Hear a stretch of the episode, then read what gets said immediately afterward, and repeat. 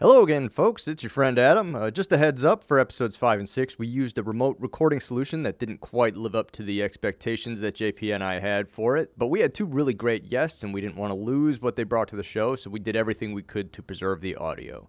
The shows are good, 100% listenable, of course, uh, just not quite the standard that JP and I would normally hold ourselves to. That said, uh, thanks for listening uh, and enjoy the show. Hi, I'm JP. And I'm Adam. I've never seen Lost. I have. I'm told that it's good. I liked it. I'm told that it made sense. Sort of. But we're watching it out of order. So it definitely won't make sense. But it might still be good. Since we won't expect it to make sense, we'll still be able to appreciate each episode on its own merits as a one hour story. Sometimes two or three. As opposed to just a fraction of an ongoing, sprawling, and increasingly complex tangle of relationships, personal stories, mysteries, mythologies, experiments, social dynamics, unnatural disasters, unanswered questions, and hot tropical hookups. Are you okay? I'm not sure. Because you lost me a little bit there at the end. Well, good, because I've been lost since the beginning. We're lost on Lost. Welcome, everybody, to Lost on Lost. I am Adam Busher, joined as always by JP Russell. Yellow. Today, we are talking about Everybody Hates Hugo, the fourth episode of season two and the 29th episode overall. Our featured character is Hugo Hurley Reyes. Everybody Hates Hugo takes place on the 46th day after the crash of Oceanic 815. JP, I'm ready to do the recap. let's do it. If we learned anything from the film Wall Street 2 Money Never Sleeps, it's that money never sleeps, and neither does Hurley with his duties. Unless unless you're talking about punching in the numbers, in which case, yes, he, he does fall asleep, uh, but not on the food that he's supposed to be taking care of. What was I talking about? Hurley. Hurley is put in charge of supplies uh, that were found in the hatch. We explore some of his backstory and see how his past informs his current responsibility. We explore more about the mysterious hatches. We find out what side of the Stanford prison experiment Michelle Rodriguez was on, and John Locke has a gun. ho, ho, ho. Uh, our guest today is Kevin Heyer. How's it going, Kevin? It's going good. How's it going with you guys? Good, good. Thanks for joining us today. Yeah, no, I'm really excited. This is the only show where telling someone to get lost is actually an invitation for more discussion, and I'm really happy to be a part of it. All right, so we're on episode. This is what six, so now we have to start over and introduce all of our guests like that. So we'll just we'll just start re-recording all the episodes up to up to this point. Um, Kevin, tell us a little bit about yourself. What? Uh, well, we we've sort of talked to you about you previously in our in our last episode uh, with Talking uh, about how, why, who, why. to you owe money to some people in big places. Um, no, uh, we we talked to your co-host James from Trailer Hitch. Sure, sure. Yeah, James James is a decent guy. He's good at explaining things, but just in case you need a second opinion on what's happening with our podcast, yes, I co-host a podcast called Trailer Hitch. We rate and review movie trailers, and based off of how we feel about the trailer, we then see the movie, then look at the trailer in retrospect and see how that stacked up to the movie and if it properly sold us for the movie. I think everyone has an example where they see a movie and they go, that's not what the trailer told me this was. Uh, whether that be you went into a movie thinking it was going to be a wham bam action movie and then you got The American with George Clooney or Oh, something along those lines. And so that's kind of what our podcast is centered on is actually looking at trailers as their own work and then seeing how that stacks up to the movie too. Nice, uh, and you have uh, you have a writing background. Uh, well, y- Too. and uh, you you attended a film school. I, I did do all of those things. Yeah, I I've been screenwriting, and bear in mind when I say screenwriting, I mean I've been fucking around on a computer or laptop since I was about 13 years old, and did go to school for it. I did go to the University of Wisconsin Oshkosh, and then moved out here. And right now I work as a script coordinator in TV writers' rooms. Nice. So, as for what a script coordinator is, I can actually tie this into Lost because, ah, you know, I fucking do my research for these shows. so, uh, in the commentary track for the pilot for Lost, there they had an anecdote about how the character Boone used to be called Five. That used to be his original character name. And then- Five? Five, yes. And I was about to say, all of the writers came together and recognized that's stupid, and so they changed it to Boone. Okay. So what they did was they did a find and replace in Final Draft, which is a screenwriting software, and just changed five to Boone. Uh-oh. However, there is a monologue in the pilot where Jack is talking about this really stressful time in his life, and he just had to count to 10. So he sat there and he was counting one, two, three, four, Boone. And then apparently everyone poked their head up during the table read and went, oh shit. So if you want to know what a script coordinator does, I would be the person doing the find and replace and ideally making sure something like that doesn't happen. Right. So your counterpart on the uh, Lost pilot was fired. I hope not. They they shared that on the DVD track as like a fun little anecdote. I really hope no one got screamed at. I hope that person is doing okay. If Yeah. you are out there, you should hit up this podcast, tweet at them, and let you know. Oh no, everything turned out fine. Or now I got fired and I spiraled into a deep, deep drunken depression after that. And uh, yeah, I just feel like that would give you guys some more flavor. yeah. I'm just, uh, boy, we're six episodes in, and I have not done a tenth of that amount of research. I've just kind of yelled at lighting that's happening on the show that I have to watch for this podcast. So JP, I'm so fucking excited to hear that though. I want you to be like, this looks like a shitty CW show, and I'm I'm really here for it. Um, and for what it's worth, yeah, it's because I grew up watching Lost. So like right when it dropped, I loved the pilot. I saw all of season one, loved it. Watched all of season two, loved it. I bought like the DVDs and I watched the commentaries because I was so fascinated with it. sure. Granted, I did fall off somewhere in the middle of like season three. And then when the finale came to be, I sat down with a friend who had kept up with the show the entire time and watched it and went, I'm really confused and I don't really feel satisfied. But that makes sense because I didn't watch half of the show. And I looked over at my friend and she went, the hell was that? And so I realized that was actually just kind of a general reaction. It'd be kind of interesting to hear how the finale is received now because I know like the end of The Sopranos, everyone Yeah. shout out. Now people are like, "Oh no, that's genius." So, yeah, we're, we're definitely going to have that conversation as we as we uh, draw closer to that in a few years. Yeah. cool, cool. Um, Yell uh, at the lighting while you do it, please. also, I'm confused and angry is also the the the subline for this podcast. So Well, yeah, because you guys are watching it out of order, aren't you? yes, Yeah. We are. we took the first three seasons, seasons one through three. I assigned them all a random number and put them into a random number generator, and we were watching them in the order it spit out. Has that led to anything awkward so far? I know you guys are only at episode six, but It's- have you already watched it from like the back half of season three? we we've had one season three episode. Other than that, the rest of our episodes have been season one or two. And, and the se- uh, admittedly, the season three episode we watched so far, "Man Behind the Curtain," which was I think two or three episodes ago, was a bit of a nightmare. yeah. okay, okay, fair enough.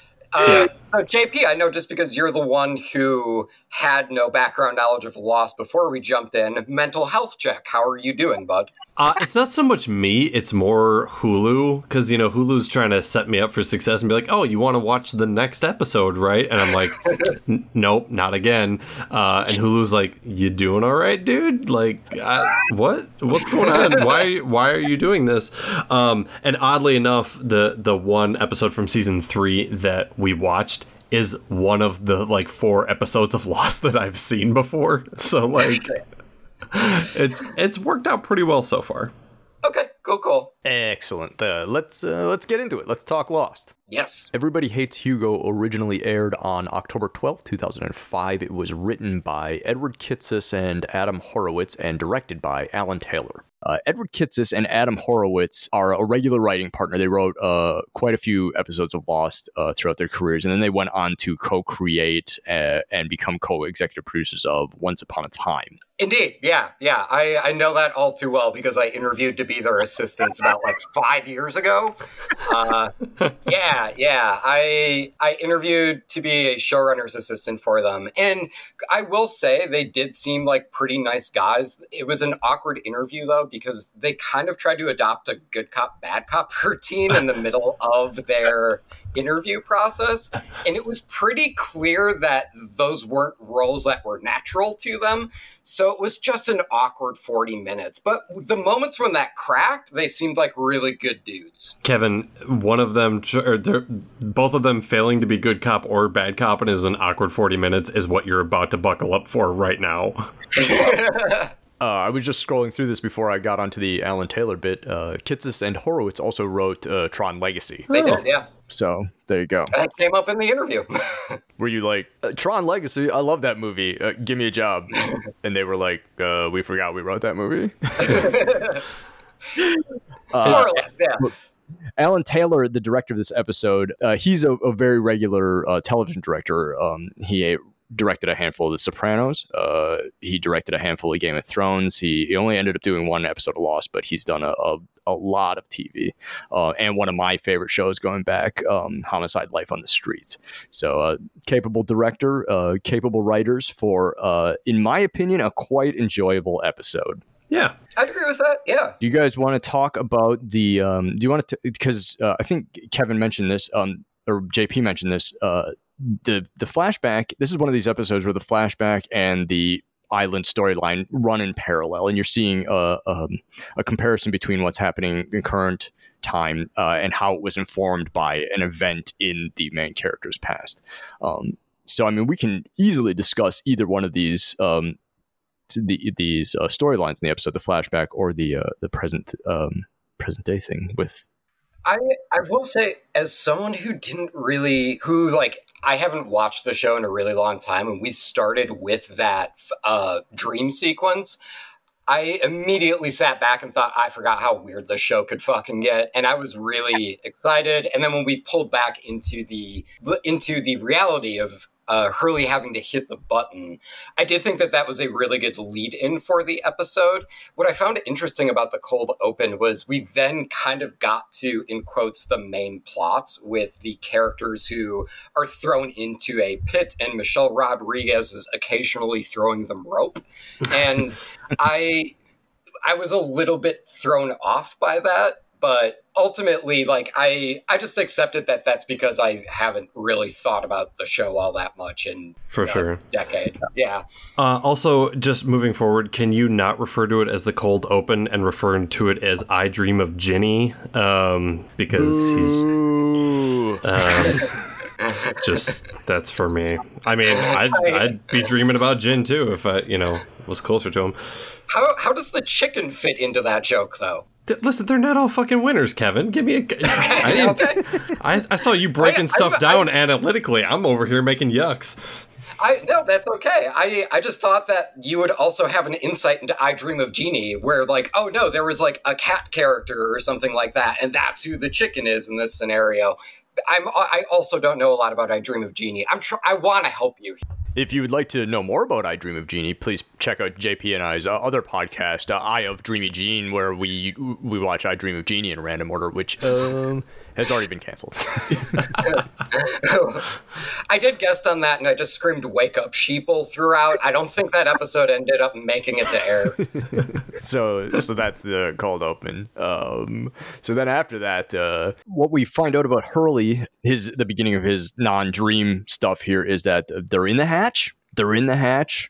Uh, JP and I are uh, pretty unclear about what's going on with the hatch. We get a lot of uh, hatch information here throughout this episode. the The most important thing for the story is that Hurley is been assigned a job having to do with the hatch. Um, not only is he part of the crew that's pushing the button, uh, the mysterious button with its mysterious attachment, its mysterious purpose, but Hurley has also been placed in charge of inventorying the food pantry which is a pretty important job because the survivors have been on the island now for 46 days, surviving on basically mango, uh, as far as I know, shooters of vodka and maybe a boar.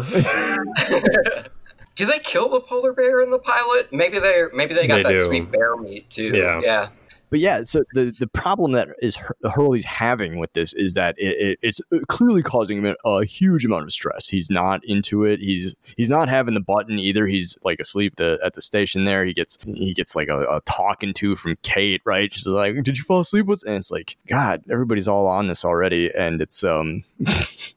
Nobody knows why, but they do know they got to do it. And just reeks of uh, a Locke crusade here. Yep. Basically, yeah, yeah, and specifically with Hurley, it's it's just the pressure that comes with all of that stuff. It's yeah, I don't know what's going to happen if we hit zero on this. I just know it's very bad, but also 98 minutes is not a long time. Like you can't be well rested doing it, really. And then No. additionally, when it comes to the inventory of food, you do also get into the point of making sure that people don't take shit, which does Mhm. come up later in the episode. Yeah, and apparently the existence of the stuff in the hatch, the everything contained in it, has got to be some sort of secret or some sort of not not ready for distribution knowledge. Because when Hurley uh, makes his way to the beach, Charlie interrogates him a little bit, and he's very cagey with the information there. But then if he finally slips a little, he he he's desperate for somebody to talk to. You can tell throughout this beginning here. Then he finally latches onto Rose,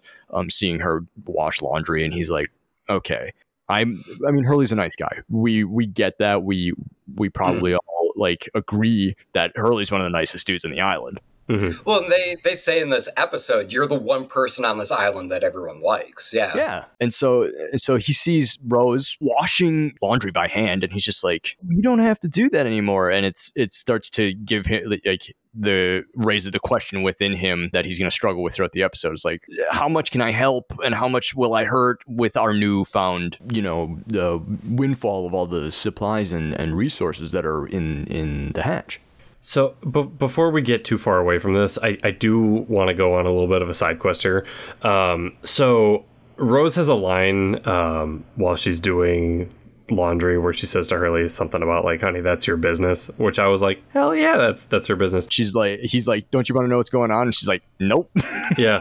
so between the, the the main body of survivors and the other group of survivors, they say that there were 40 survivors with um, this with, with Forty uh, something in the middle section, yeah. Oh, okay. Uh, said around 40 survivors. Uh, so, including the principal characters where we know who they are and they're all wrapped up in all this these shenanigans, there's 15 people currently of people that we on this podcast are aware of. Because all the time when they're on the beach, there's always people just walking in the background. And I'm like, who are those assholes and what are they doing? and I was, I, I got to thinking, I'm like, oh, are they the ones that are like constantly fishing and like getting coconuts and, and distilling water and getting firewood and building shelters? And then I see Rose just washing some goddamn clothes and I'm like, oh, yeah. It's nice for a named character to be pulling their weight for once because everyone else is like, ah, the hatch, ah, ah, there's a polar bear, John Locke. And then these other people are like, hey, okay, we're to do all the fishing, I guess. Dinner's at seven. I, I, I totally agree with that. Yeah, yeah, because there is. There's a lot of just lost characters being really mean to each other and saying like, "Oh no, like you have to do this." Hurley, wake your ass up. Hurley, I'm stealing your fucking shampoo. Hurley, steal some goddamn peanut butter for me. And presumably, there's all these other people who are just going, "Oh." We have plenty of fish for everyone over here. And it does hit a point where sometimes I would like to know more about those other people. And it's kind of nice because Rose seems to be a conduit to that. Yeah, no doubt. Um, segueing into that, L. Scott Caldwell, the actor who played Rose, uh, not a main character. she was never billed as part of the main cast. She was always a guest star. Well, but I mean, like she she has a name because Right. while they're talking, t- two like a man and a woman walk behind Hurley, and I'm like, who the fuck are these two? like from my standpoint, I remember thinking back watching the show. Rose is a fairly actually important and recurring character, just as important as any of the other uh, other main cast. um, if not more important, and, and she's never billed as main cast until there's an uh, there's an episode way way later on, and I think maybe season six where she finally gets billed up front with the rest of the main cast. It was so frustrating for me throughout, just thinking like I you know. I like Rose a lot more than probably six of the 15 main characters. Guest actress every Yeah. time. Unbelievable.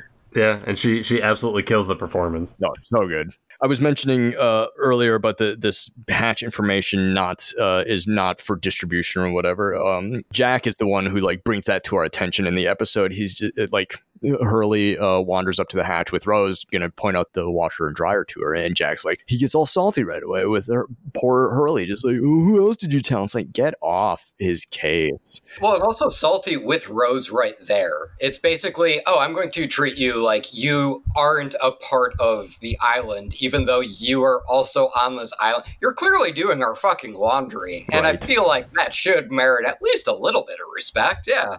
And and that's my thing. I like I understand that there's there's importance to the the computer and the numbers. There's supplies there that you don't want people just like uh, you know rushing the room. There's apparently firearms around, but at the same time, like everyone survived a plane crash. You're all in this together to be withholding the information that oh, there's a shelter so you don't have to sleep on the goddamn beach. You know, lady with your newborn baby and elderly folk like. Fuck you. Tell them that there's a place with a roof and everybody goes and crashes in there. and, and this just it, it speaks to Jack's control issues and his uh, his uh, dealing out of information. Like he's always got to be the one in charge. and, Like he's got his fingers in every pie, and it's just like these are Jack's treasures to dole out now here, and he's going to decide when and and who. Like Yeah.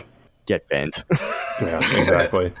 because Hurley has brought Rose up to the thing, uh, he he reveals to her what his job now is, and he's got to inventory and then deal with the food store. And Rose offers to help him because Rose is nice. Hurley's nice. Two nice people doing hopefully a nice thing for the rest of them, and being treated like shit the entire time. Yeah, yeah. It's a pantry of wholesomeness. And the issue is because it's all wholesomeness, there are people who are trying to take advantage of it. Now, we do have Kate taking the shampoo earlier and kind of trampling poor Hurley in the meantime, and Rose kind of going, "Oh, it's okay. It's one bottle of shampoo." And like that's that's not the end of the world.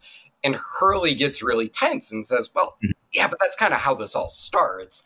And I think that's right when we go into our flashbacks with Hurley, where we see that he is a lottery winner. And he happened to win specifically with the numbers that that you have to put into the hatch so that way it doesn't explode the island. Yeah. Um, and f- there are a lot of people who are mean to Hurley this episode because first of all, like his mom eviscerates him like a battle rapper at the beginning. It's basically just you're fat as fuck, you're sad, get off your ass, go. And relentlessly dunks on him. It's so good. yeah, yeah. Oh, maybe that's Jesus on the phone. Hey, Jesus wants to know what kind of car you want, and it's like, God damn, mom. Like, right right like like it's it's so mean to our buddy hurley also at the same time like it tells you she must have practice at this she must do it all the time for it to just rattle these insults off like this I did want the phone uh, when she picked it up to actually just have it be someone named Jesus, but you know, could have been whatever. Yeah. Um, but th- not to not to get too far into into flashbacks, but even though we don't get into and, and I'm pretty sure from one of the other five episodes of Lost that I've I've seen before this podcast that we see more of Hurley's life after he won the lottery, but like everyone already knows that story. You know what I mean? Like we can put together yes, he won the lottery and we can see how he's he's dealing with this responsibility of of um just having to guard food like he's got all of something and other people are going to want it like we don't even need to see all of that happen to understand why he's so tense about just giving the food to people yeah, I agree with that. Definitely. that's probably a, uh, why we don't like the episode flashback doesn't deal with like people coming up and hitting him for money it deals with it, it shows us hurley's anxiety throughout just about Mhm. how this responsibility is going to change his life. Right because he he already knows what's going to happen. Like that's and we as the audience know it too because you know it's it's a story it's a story Right. as old as stories. Mm-hmm. Well, and additionally, it's it's one of those things where the entirety of the flashback isn't necessarily him dealing with the aftermath of getting the lottery. We basically just have sad DJ Qualls at one point, and that's basically all we have to indicate that this went sour for him. yeah mm-hmm. aside from how it's informing the actual episode itself, which I thought was a really interesting choice. Uh, but yeah, for the most part, those flashbacks are it's just Hurley trying to hold on to the before of this major tectonic event. Mhm. And I think he understands that not just the hatch, but the pantry itself and knowing the food and how much that's going to mean to people is also going to be a tectonic event for the island. and you know how seriously he's taking it because of that. All right, so so let's talk briefly about uh, Jack and Sayid's um, experience with the hatch. Yeah, I, with with Sayid, we just start with him whacking a door with some titanium, which I don't. I actually miss. Do we know why he is specifically just trying to? It's like, ah, well, I'll just try and blunt force my way in, or was there an actual purpose beyond that? Uh, people probably do. JP and I do not know. okay, that's fair. That's fair. I, I didn't know if it was if like oh no, there is actually a specific reason why he's doing that, or that's just Sayid's thing. Like when the polar bear was shot, he did also spend a couple days whacking it with a titanium pole to be like, maybe I'll understand this more if I do this. No, I I just do appreciate that everyone's like running around with all this drama, and Sayid's just like, I'm getting to work over here. I'm just gonna I'm I'm digging. I'm hitting this thing with a pole. Like I've just I don't care what all your shit is. I'm getting to work over here. Solution oriented, he is. yes, exactly. Granted, his solution is yeah, whack on it with a large piece of debris from who knows where. Yeah. probably of the plane. Who knows?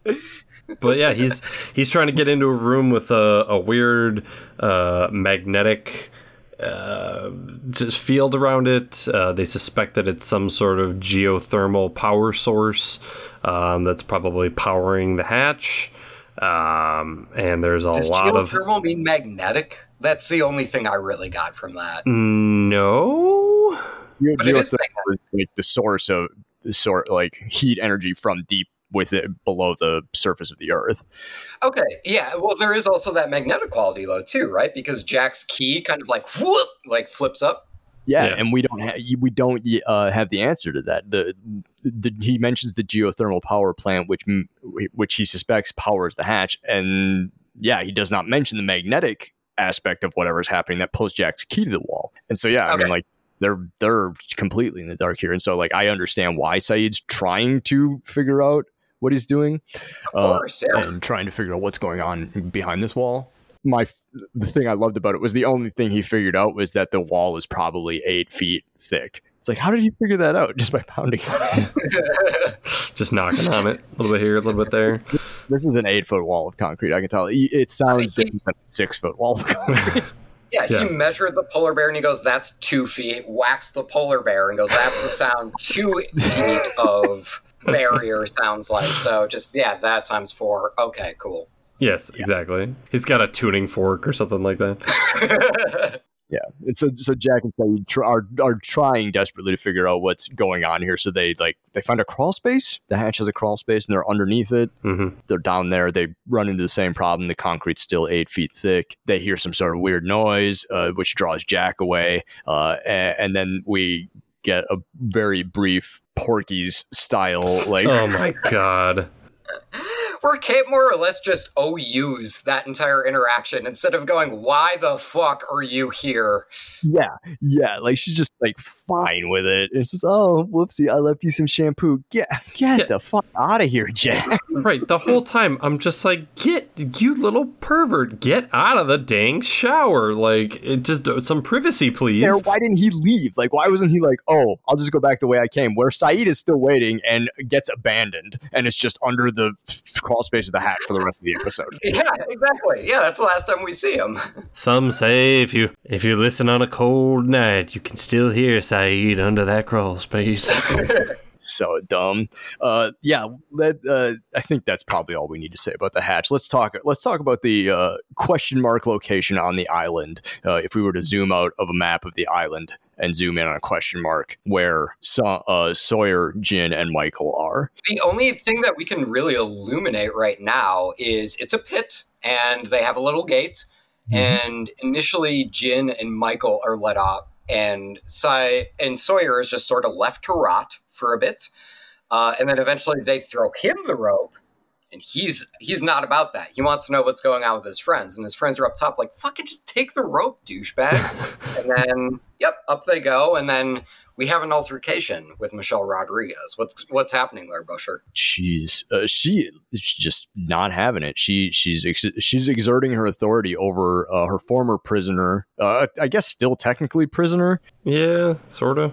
She's not putting up with uh, Sawyer's devil may care, brash cowboy attitude. She's coming at him, just uh, cowboying back at him just as hard, and he's obviously not prepared to deal with that.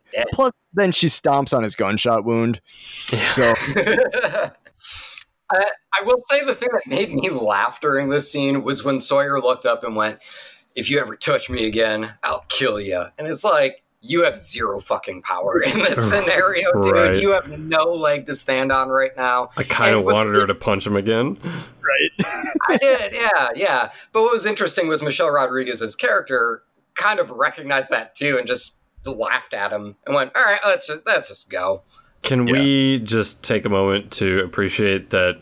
It, d- don't look it up. Does anyone know her character name, or do is she just Michelle Rodriguez? Because she's I don't know what it is. she is the same character in every movie that she's ever been in. She's just like I'm I'm tough and in jeans. And see, now I'm trying to think of anything she's been in outside of Fast and Furious, and I'm having a hard time.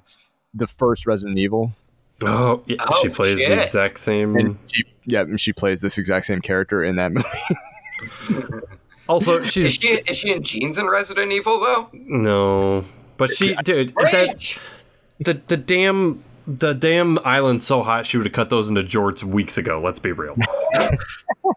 I did notice that everyone was in pants or like long sleeve shirts, and I went, I guess it's just really breezy there. I don't know. these these four folks over here that are uh, are holding captive Sawyer and Jin and Michael are uh, I mean they they're looking pretty worse for the wear. They're pretty banged up. Yeah. Um, I don't think we get names until a little bit later. We get Libby's name, uh, the blonde woman played by Cynthia Watros, who I think I mentioned in a previous episode, uh, Mhm. was in another one of my favorite TV shows, Titus, uh, uh, and Adewale. Uh, a kid, uh, I'm never going to pronounce his name right. Um, we we I know his name is Eko. We, we don't find it out till way later, but like Yeah. we get we get a little bit of apology here, a little bit of like a softening of the rough edges of these four uh, mysterious folks here. Eko comes up and he apologizes um, to to Sawyer about being so hard on putting him in a tiger pit, and like, which is nice. And so you get the point that like you get the idea that it's like okay, they have an antagonistic relationship here, these four versus our our uh, main beach survivors, but maybe it was just because they were scared or they were unknowns or whatever, you know. So it's like there's a softening of the relationship there. Right, because uh, when when they're talking about how many survivors they have on on their side, they say, "Oh, you know, there's 23 of us," and then they get to their their hatch or their bunker, and there's just a handful of people. He's like, "Oh, I thought you said there's 23." It's like, well, there were, so that you know, we know something happened. So it's not mm-hmm. just the the the difference of oh, you know, this this group of survivors formed a, a civilization this way and this one formed a, a different way it's no they've been through a drastically different scenario than our than our principal group of survivors And I remember, th- I, re- I remember back in watching the show uh, originally. Um, it was that was attributed one of the major attributions of the um, the difference between the second group of survivors that we're first being introduced to here uh, in the podcast. Anyway, uh, one of the main reasons why the middle section survivors, our our primary group, uh, fared so much better is that Jack is a physician. Right. The the other section, we'll figure this out later, but they don't. They did, they didn't have a doctor, and that hurt them amongst other things. did well and john locke wasn't there um did uh did anyone and i call me stupid if this was the intention but did anyone else get cannibalism vibes I did not get a cannibalism vibe now. Well, I thought when they were like, "Yeah, we used to have more people come on in, check this out." I was like, "Oh shit, are they gonna try and eat my my sweet tenderloin boy D- Jin?" No, no, he's his muscles are too hard. You can't bite into those. I'll say I did not get cannibalism vibes, which I think means that if I ever come across a, a tribe of cannibals, I will be eaten by the cannibals because I'll be like, oh, they just seem so pleasant, and then all of a sudden I'm Kevin Stew. They invited me over for chili. It was nice. we had a good time. Uh, one other cool thing about this uh, this other storyline here with the Sawyer, Jin, and Michael is that um, yeah, they get taken to this hatch, and so we see another hatch. There, there's a, a second structure on this island that's existent other than the one that the main beach uh, survivors are dealing with. So there's obviously some sort of Mhm. Interesting history there. Likely having something to do with uh, with the Dharma Initiative, which JP and I have a, a, a little bit of experience with. indeed, indeed. And mm-hmm. well, additionally, what we know about that group of survivors is they're the back half of the plane because we have that established with uh, with Hurley talking to Rose, mm-hmm. and she says, "Oh yeah, my husband," and uh, poor Hurley just coming in with the emotional intelligence of a doorknob. Oh, wasn't he in the back half of the plane though? And Rose is so sweet and just rolls it off.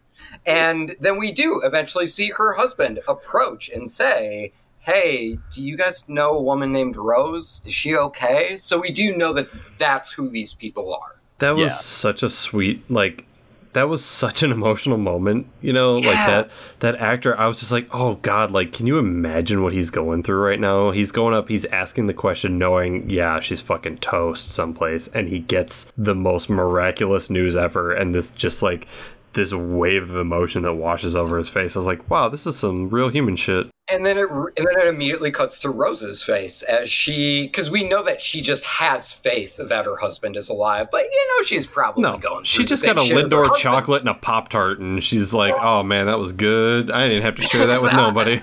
I was taking that as she was genuinely like, you know, maybe my husband would also enjoy this Pop Tart. Because she's got that line. She has that line earlier when they're inventorying the thing. Uh, she, uh, Hurley's like, You ever heard of an Apollo bar? And she's like, Well, as my husband would say, candy's candy. And she's like, just happy to have candy. And that's a shared experience mm-hmm. between her and Bernard. And yeah, yeah, so that's a touchstone for her.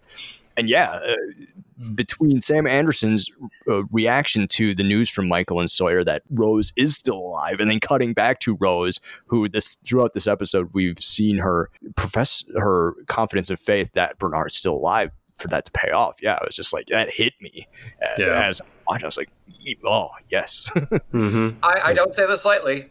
I said "daw" out loud as I was watching this. I that, that did that did hit.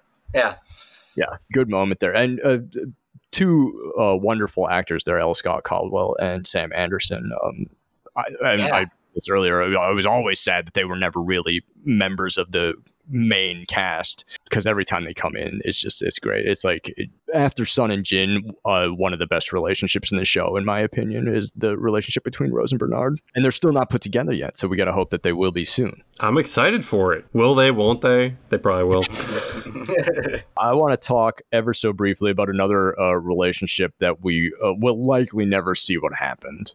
Hurley in the flashback ra- raises up to, to ask out Starla, played by Marguerite Moreau. Yeah, yeah. You see them flirt a little bit, and uh, it comes up that he had quit his job, and she says, "Oh, what? Like, if you quit, then like the bees will start quit making honey." And I then looked back at from a 2020 perspective and was like, mm, you can fucking buckle up there, buddy. But eventually he does work up the courage to ask her out. And I went, oh, that's really sweet. And then I got to the end of the episode and went, what happened on the date, though? I mean, yeah. like, I get that DJ Qualls is sad, but like, how did that pay out? I want to see that. I was just I, like, I Marguerite Moreau, I had a crush on her forever because she, uh, m- most people my age would probably remember her from the Mighty Ducks, um, the Mighty Ducks franchise, in fact. Um, and then going on to later uh, Wet Hot American Summer as uh, Katie and uh, and some other things too. Oh my I, god, that's where I recognize her from. But say, yeah. I don't know my Mighty Ducks lore that well.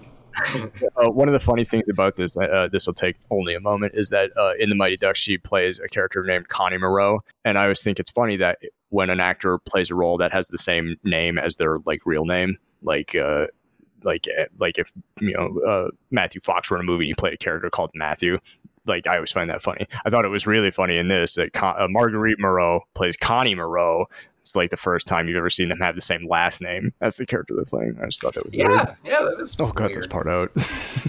oh. Uh, oh, guys, I gotta, uh, I gotta stop recording. Oh man, you just split my sides with that comedy. Oh man, my sides. Oh, my guts are split. Oh, uh, I'm just having, a, I'm look, having a laugh. Look, I'm not one of these conformists that believes that all jokes have to be funny. Anyways. Y'all are about as y'all are mean to as mean to each other as the members of Lost are to each other on the island. Like it's okay. Sometimes you whiff on a joke. Uh, what else do we have left to talk about? Hurley has dynamite. yeah, we should really get into that. Uh, and I, I do agree generally that it is kind of cool that we don't necessarily see the fallout of uh, all the bad things that come from Hurley winning the lottery. But that said, him going from zero to I'm a splode the Chips Ahoy was a huge jump. And maybe I did need a just an iota more than just DJ Qualls looks sad at a gas station. Uh, I might have needed a little bit more in order to understand him going quite that far. But yeah, I mean, it does get to him trying to plant some dynamite, but then Rose, like an archangel, talks some sense into him.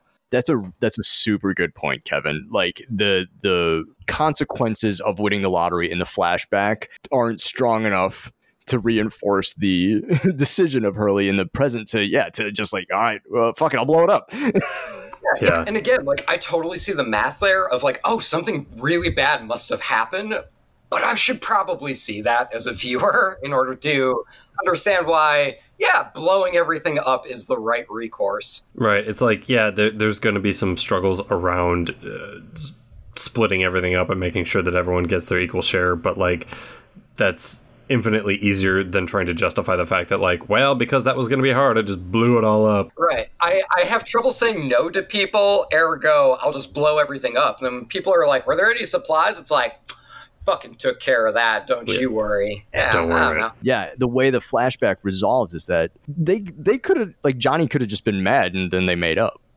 yeah, exactly. see it yeah it's yeah And then sort of what's interesting is uh, because there is there's a through line through this episode of Hurley has a very hard time saying no to people or basically being being able to stick up for himself.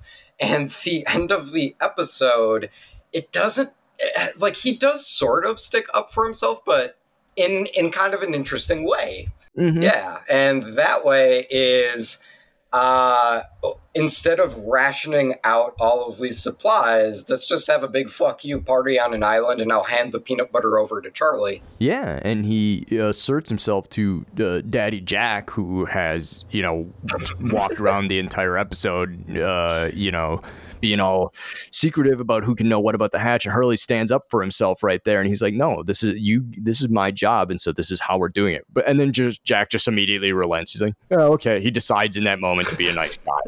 Yeah. Like, "Nah, Right. this, this, thanks for being here, Mister Wildly Inconsistent. I mean, excuse me, Doctor Wildly Inconsistent. Yeah, Yes. He Jack is basically a dictator who occasionally is like, all right, I'll let you guys have one party. And it's, oh, gee whiz, thanks, bud. Thanks, Dad. and then the the result of the feast, the the, the doling out of all the supplies, is we get a, a, a little montage here of really sweet relationship moments. We get to see yeah. Yeah. Charlie and Claire, uh, Charlie bringing the peanut butter out that he was originally denied, uh, and we see them being adorable. And then we, we see Kate and Jack here. Uh, recovered from their awkward shower thing earlier and I've said this in previous episodes about Jack only having the uh, emotional uh, maturity to be uh, to have a relationship with a single woman at a time. Like he can't, he doesn't know how to I, I, talk to or identify with more than one woman at a time in any sort of capacity. And right now it's Kate. So maybe that's she put up with his shower shit because he's th- their pally, their buddy buddy right now. So is there? I, I have to assume that in the the episode after this, so everyone got to like split up all the fun snacks and uh, delicious sweets and treats. Um, so then after this, it's going to be like a like a life aquatic thing where everyone gets a Glock because like there's because John Locke found the gun room. Are they all just going to split those up and be like everybody? Okay, no, you two have to share one, but everybody else gets a H and K G three. Let's go. If you're a couple, you share one sniper rifle. One of you can be the spotter.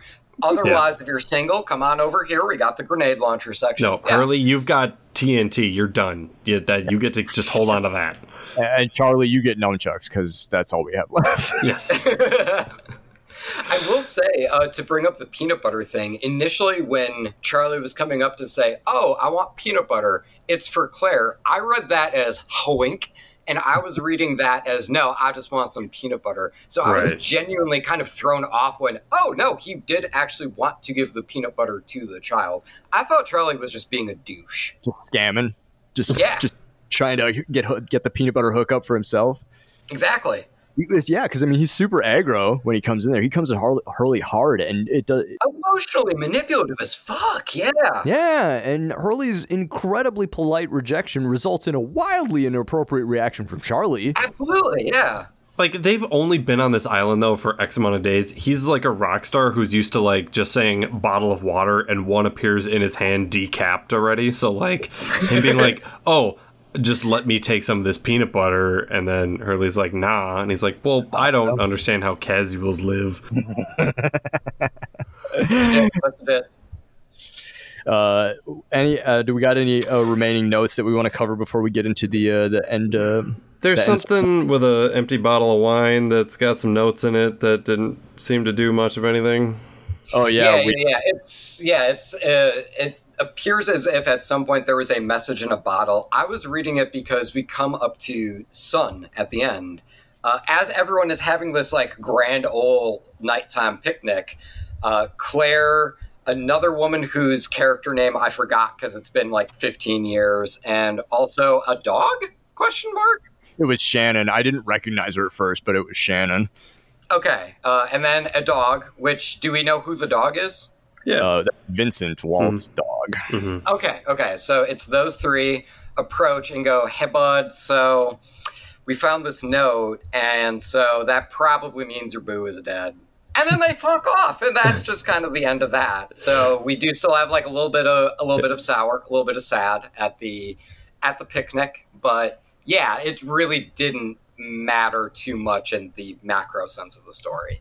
Right, because because it happens earlier in the episode, ever so briefly, pretty close to the beginning, that Claire is the one who discovers the bottle, um, and she pieces together that it's the notes that got put on the raft? Question mark. Which we, I guess we can assume that Sawyer, Jin, and Michael were on or something. Mhm. Um, like these are the notes from the raft that because we got these back and we don't know where they are. Yeah, it, they're, they're probably dead or whatever. Um, but that moment, I I, I, I kind of like that moment um, there because right at the end of the episode, she Sun they, they give her the responsibility of it because her husband Jin was on on the raft or whatever, and, and she decides to she decides to bury it. She decides not to tell everybody about it about the bottle because for whatever reason she doesn't want to spoil the feast. She doesn't want to whatever but she makes that decision there, and it's a pretty interesting moment of uh, executive decision making, and uh, Yeah. that take charge attitude is just you know one more reason why I love her. Yeah, yeah. That's about it. Uh, Ke- yeah, Kevin, do you have any other notes that you had uh, before we get into the end of it? Uh, the only thing I don't think we covered is I just wrote in all caps "surprise G- DJ Squalls," and uh, as as someone who grew up watching The New Guy, the a very forgotten film from the early 2000s, I was like, oh, that's neat. And that was it. So, um, JP, what are your thoughts on DJ Squalls? Oh man, I wonder how he's doing in quarantine. Um, I the only note that I have is that uh, Hurley needs to stop crumpling up the fucking winning lottery ticket like it's a cheeseburger wrapper. Because whatever he's got, is he just like crunches it and puts it in his pocket, and I'm like, fucking dude, stop, stop that. Yeah, like put it in your wallet or something. Mm-hmm. Like Yeah. at least, like yeah. I was about to say, as someone who's had like receipts and stuff fall out of my pockets, I I did get some residual anxiety every time you just oh nothing, shove it into back pocket, lean back in the car seat. Like, dude, no, no, you gotta Right, 'cause that's- take more care. That's every trope is like, oh, I won the lottery, and then the ticket blows away, you know, and then I've got to like go on a baby's day out adventure to go catch it. Jeez, that's a reach. Is your back okay from reaching for that reference? Yes, I, I need more lumbar support. let's let's uh, let's talk about some uh, some lost MVP action here. Uh, lost MVP is our favorite character of the episode, regardless of whatever other action they may have gotten to, into in the past, either chronologically or podcast order.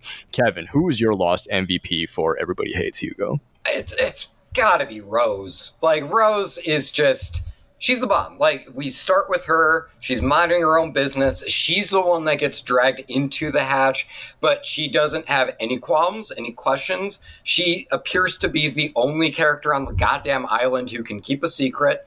Uh, she does everything absolutely perfectly. She handles all of her tasks well.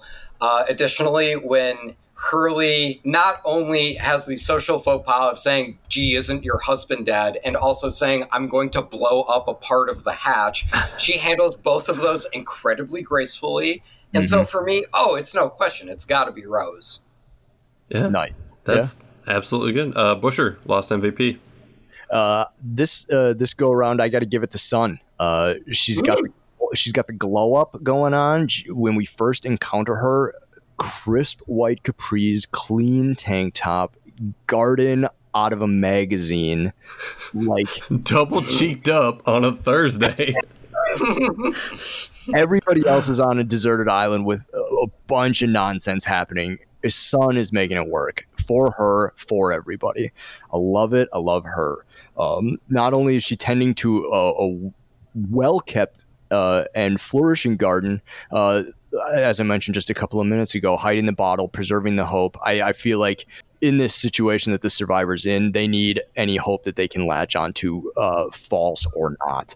And while it may come back to bite them in the end, possibly not knowing about the the notes, not knowing about the uh, the the raft's outcome oh. uh, or the raft's status. Um, in this moment, I, th- I, I think it was the right thing to do. So yeah, Sun's got to be the MVP. Uh, is the MVP for me. Yeah. Uh, JP, what do you think? Um, a character with very little screen time, but I believe is going to have a lot of impact uh, as the show goes on.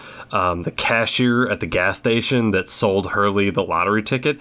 This guy remembers the numbers and face of everyone that he sold a lottery ticket to.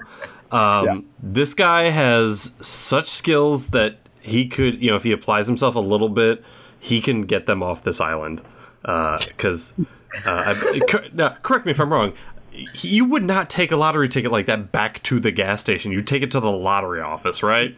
Yeah, you'd have to go to like whatever the state lottery officers at with a winnings of that size. Like, yeah, you can't just go cash it in at a seven. Yeah. So this, this guy looks down as he's handing the number over, memorizes the numbers, hands it to Hurley, commits to me- remembering his face, and then can spot him across a dark parking lot sitting in a car. Dude, it, it, he's Batman. It's fucking yeah, Batman. It, a, a gas station in LA, which probably sees thousands of people on any given day. All right, uh, let's move on to Lost Forever. So, this was your least favorite character of the episode. Kevin, we'll start with you.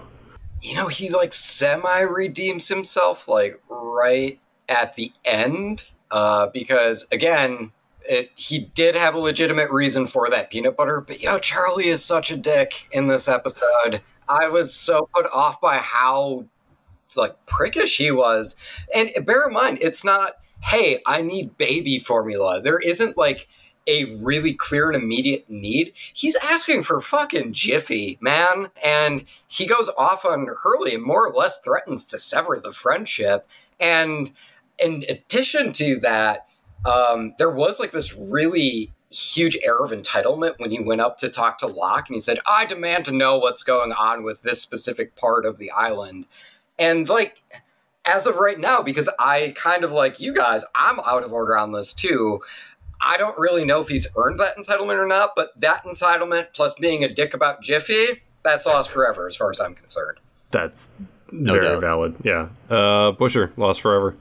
Uh, this one is a very simple, simple answer for me. It is uh, Michelle Rodriguez, Ana Lucia, and simply because she's mean. That's no further explanation. She's just so mean to everybody in her career as an actress. Uh, all the characters she plays, she's always mean, and yeah. she's specifically mean to uh, Hot Jin and Michael and Sawyer. And I, I, that was enough for me. Yeah, Ana Lucia, lost forever. Get out Absolutely. of my house. Absolutely. What about you, JP? Take a fucking guess. It's Claire. Um, are you kidding me? You're given a jar of peanut butter and you just start digging into it with your fucking fingers and shoving peanut butter in your maw like that? Well, I guess no one else wants some. Your goddamn booger hooks have been stuck in that thing. I don't suppose you washed your hands beforehand? Of course not. oh my god. Claire's gonna end up being your loss forever every time, even for episodes she's not in. Well, I'm she listen, she had 10 seconds on screen where she had to not fuck something up and she managed to just absolutely just uh, ruin the episode for me. Uh, it, I, am trying to give her the benefit of the doubt, but she's just ugh, goddamn Claire. oh God, let's do uh, let's do a burning question if you got one, Kevin. A burning question is your favorite question that was episode, uh, raised in this episode that was not answered and that you hope gets answered in another episode. What happened with the date? I was so perturbed, like because presumably that means things went as bad with her as with DJ Squalls, and I yeah, like that. That's a burning question. And I also have a one A uh, to my answer, uh, a sub burning question, sure. which again, I was very thrown off by the dog, who I now know is Vincent. Thank you very much, Adam, for that. Uh, now, here's the deal I know through popular media that if trained, a dog can play basketball. As such, why can't they train Vincent to also push the button every 108 minutes? you know, there's nothing in the rule book that says a dog can't use a computer. That's true. exactly. Yeah, that's what I'm getting at. That's very true. Oh my god, uh, JP, what about you? Do you have a burning question? Um, a couple. Um, uh, I'd love to know more about what Sayid was doing, or what, what he finds with that uh, that power source. Um, I believe Locke mentioned someone that was in the hatch when they discovered it. Uh, we on this podcast have not encountered that yet, so I'd love to know more about that. Um, and when uh, Hugo's former boss is going to learn the error of his ways because Hugo's worked there for a long time and he had a temporary name tag uh, with a sticker on it, and that is not how you build associate loyalty. So, like, I just I, I wonder when he's going to have a character arc. Um, I I had one, uh, but it's kind of a kind of a weak burning question because I know for sure it, get, gets answered. But I uh, am very excited to see how Sawyer, Jin, and Michael ended up crossing paths with the tail section. Oh, for sure. Yeah. Um, sure. But I do know that that does get answered, but I'm just excited to see what happens there. Um, final question. Uh, did we like it? JP, did you like it? Yeah, I like this one a lot. This one was good. Kevin? I did like it, but now I do have to go back to you, JP, because I was promised a lot of dope lighting burns throughout this oh, entire episode. The, How the, lighting, the lighting, JP? The lighting, oh man, the lighting has been uh, kind of flat to be real. I mean, the stuff where they do like in the hatch, or they do, um, you know, the stuff with Sayid and Jack, like in the in the like little crawl space. Like they can do some fun stuff with that, but like a lot of the outdoor stuff is pretty uninspired. The lighting on, on Hurley when he had just quit his job and he's sitting out uh, leaning against his car with his friend, like they they sat him under a tree, but it wasn't open shade, so there's like still direct sunlight coming onto the front side of his face. And I'm like, y'all didn't have like a four by four you could have like tossed above him or something like that. Like, come on, man. Um, there was I don't know. I think there was more shots out of focus again in this this episode. Just like little that that's a reoccurring thing is that the the AC sucks. yeah, you're getting used to shit being out of focus, so you're not noticing it as much. yeah, let me see. I wrote the word skis bucket. I don't know what that was meant. Uh, checking is my notes. Oh no, that's that was Jack was being a skis bucket, not getting out of the bathroom when Kate was showering. Let's do another quick plug here, Kevin. Yeah, yeah, yeah. I can do. Uh, quick plug. Um, by the way, in terms of the episode itself, uh, on a scale of one to Boone, I will give this a four. I, I thought this one was pretty solid. God Excellent. it. uh, so yeah, so uh, so yeah, uh, Kevin, thank you so much for uh, coming on the show. You have you have your own show. Let's let's talk about it again uh, when it uh, when it airs and uh, where people can find it. Yeah, of course. So I am on Trailer Hitch. You can find us through Stitcher. You can find us through Apple Podcasts. Uh, you can find us on Twitter at Trailer Hitch Pod. We also have an Instagram at Trailer Hitch Podcast. You can also search Trailer Hitch Podcast on Facebook and on YouTube. You can find all of our content there. Uh, we drop an episode every two weeks. And I've had this discussion so many times. Is that bi weekly or does bi weekly means twice a week? They both can mean both. Yeah, they're both. It's so fucking dumb. weird. Okay, so we we post bi-weekly, but with the the one with more space. That's the bi-weekly we're talking about here, uh, and we drop episodes. Uh, usually, it they'll come on fr- uh, sometime around Monday morning. So yeah, we have I think about ninety eight episodes now. So you got plenty to catch up on. Y'all should head on over. Sounds good. Absolutely. Wildly entertaining show. Uh, and Kevin, you were a phenomenal guest. We'll definitely have you back if you'd uh, like to come back. I would love to. Thank you so much. I had such a great time, guys. Perfect. and, and for the audience at home, if you're trying to be lost with us, uh, check out our next episode. We will be watching season two, episode 14, One of Them. hmm So thanks for listening to this episode of Lost on Lost. I'm Adam. I'm JP. Do you have I'm any idea, Kevin. do you have any idea what's going on in this show? Nope. Me neither. Lost on Lost is produced and edited by Adam Busher and JP Russell. Recorded on location in Milwaukee, Wisconsin and Los Angeles, California. Our show is hosted at Podbean. Find us there or wherever you find your podcasts. Thanks to Danny Schmitz of Lost in a Name for our theme music, Lostpedia and the community of contributors there. random.org for creating the watch order, Check out our Facebook page, Lost on Lost, or find us on Twitter and Instagram at Lost on Lost One. Don't follow those jerks at Lost on Lost 2. You can also email us at wearelostonlost at gmail.com. If you like what we're getting into here, buy us a coffee at ko-fi.com slash we are lost on lost. That's ko-fi.com slash we are lost on lost.